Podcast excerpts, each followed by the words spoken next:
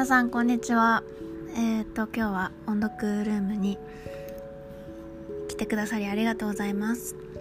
久しぶりの録音ということでちょっと緊張してるんですが自分に話しかけるつもりで録音していこうと思います。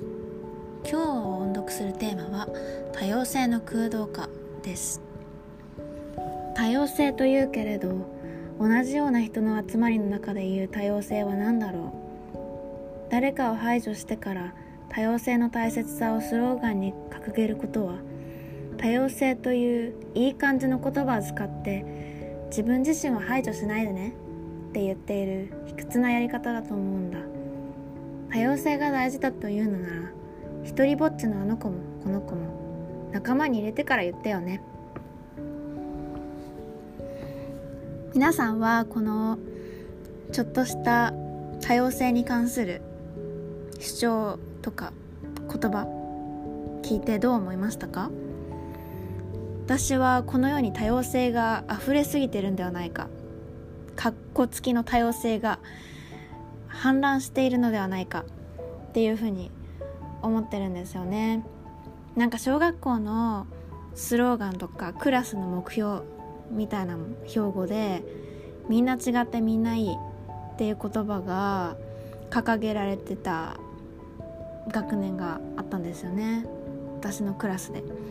でもそのみんな違ってみんないいっていうのはただの何？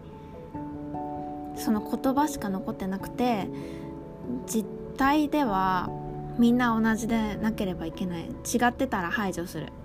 その排除した中での多様性。排除した中で個性をどれだけ出せるかみたいななんか競争みたいになってるっていうかそんな感じがしました。なんか同じではなければいけないけどその同じの中もうその同じではなければいけないっていう条件をクリアした上でのどう自分を出していくかどう個性を出していくかみたいな競争が行われていたっていう感じが私の中でしました。ね今は多様性という言葉を聞いてうーんなんかその本当に多様性という言葉は誰しもが共通認識している言葉なんだろうか。誰もが多様性はこうだよね。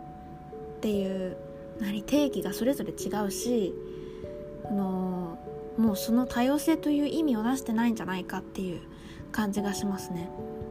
なんか多様性を尊重していない人がよりその多様性を強調することによって多様性の意味は空洞化していくっていうような感じがしますね。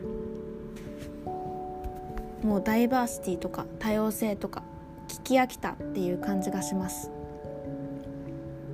あと特に何だろう。その抑圧された抑圧しているっていう関係を無視したまま多様性と言っているのにもすごい違和感を感じていて例えば男女っていう二元論がありますよね私もその男女って2つでくくるのがとても好きではないんですけれどもそのやっぱり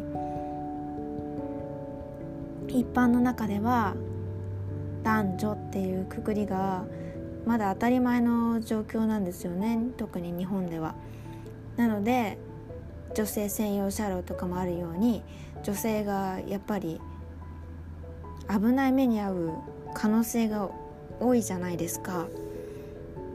だからかっこつきの男性がかっこつきの女性を抑圧しているっていう関係がまだあると思うんですよね。でもそれを無視して人それぞれ性別は違うよね。人それぞれジェンダーセクシュアリティは違うからグラデーションだよね。っていうのは違うかなって思いました。もちろんそういう考え方を広めていくっていうのはとても大事で私もしていることなんですけれどもその抑圧された関係を無視して性別はみんな違うっていうのは違うなって思いました。カテゴライズされた性別として生きている。例えば私は女性として生きている。社会の中では。そうすると社会の中で女性として抑圧を受けているわけで自分がいや自分っていう性別なんだよって主張してもやっぱり社会は私を女性としてしてしか見てくれないわけでそこには抑圧されているっていう構造と歴史があるわけなんですよ。だからそれをなんだろう認識しないでみんな違ってみんないいっていうのは誰かを排除していることになるのかなって思います。皆さんはどう思いますか？多様性という言葉空洞化していると感じますか？それともあなたの多様性という認識はみんなと違うっていうこと。気づいたことはありますか？皆さんの意見を聞かせてください。ここは自分一人の音読ルームでもありみんなの音読ルームでもあります。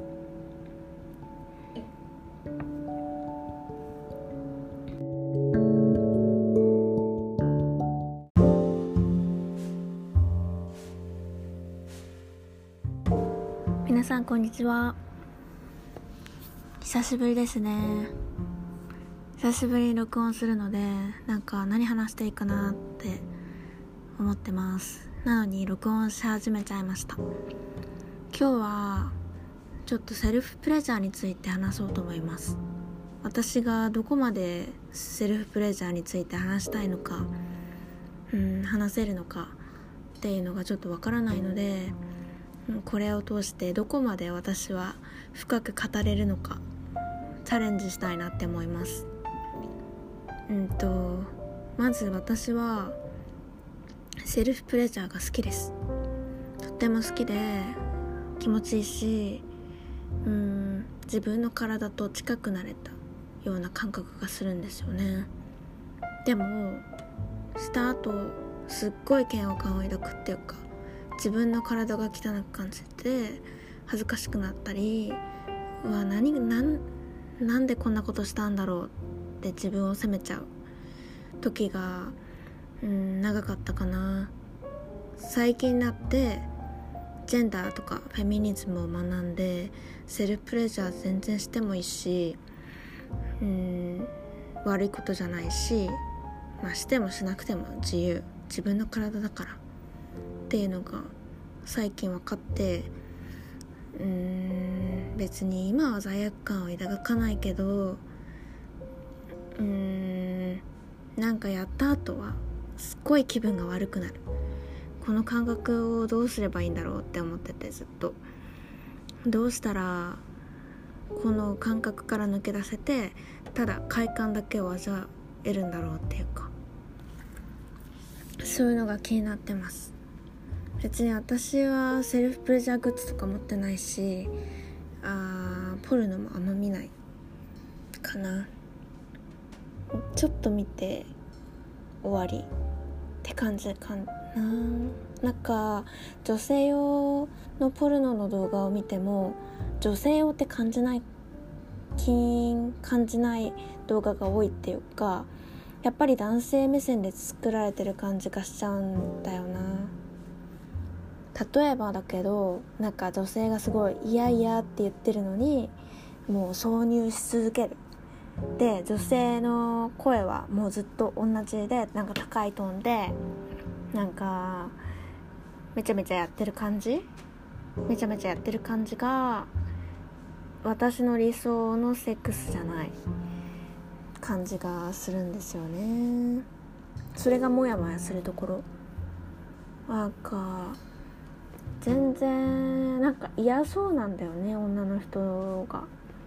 それにポルノってやっぱ男性と女性の挿入のシーンが重要視されてて例えば同性のカップルのポルノとかはないしうんノンバイナリーの人のとかトランスジェンダーの人は出てこないわけであのやっぱり男女のカップルが意識されてる感じはあるかな。それにちょっとそれも違和感。だしあとはうん同じような体を持った人がばっかり出てる。細くてまあグラマラスで典型的な女性の形をした女性が演じてる？同じような体をした女優さんが出てるっていうのもすごい気になるしプラスサイズモデルの人は絶対に出ないじゃないかなって思っててそういうのにもちょっと違和感を感じるからなんか見てて気持ちいい気持ちがしない感じがするんだよねおかずは何ですか？って聞かれたらなんて答えだろう。私は結構あの出産のシーンとかを見てセルフプレジャーをすることが多いです。すごいえー、出産イコールエロって思ってるんですか？って聞かれたらどうなんだろう。もちろん頭の中ではエロじゃない。絶対それはつながらないって思ってて。でもなんだろう。まあ地震だ。めっちゃ揺れてる。わあ。で繋がらないと思ってるけど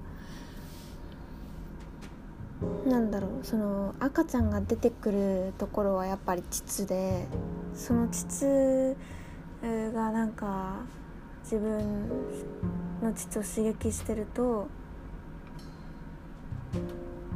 うわ揺れてる。うわすごい地震。大丈夫かなこれ。わ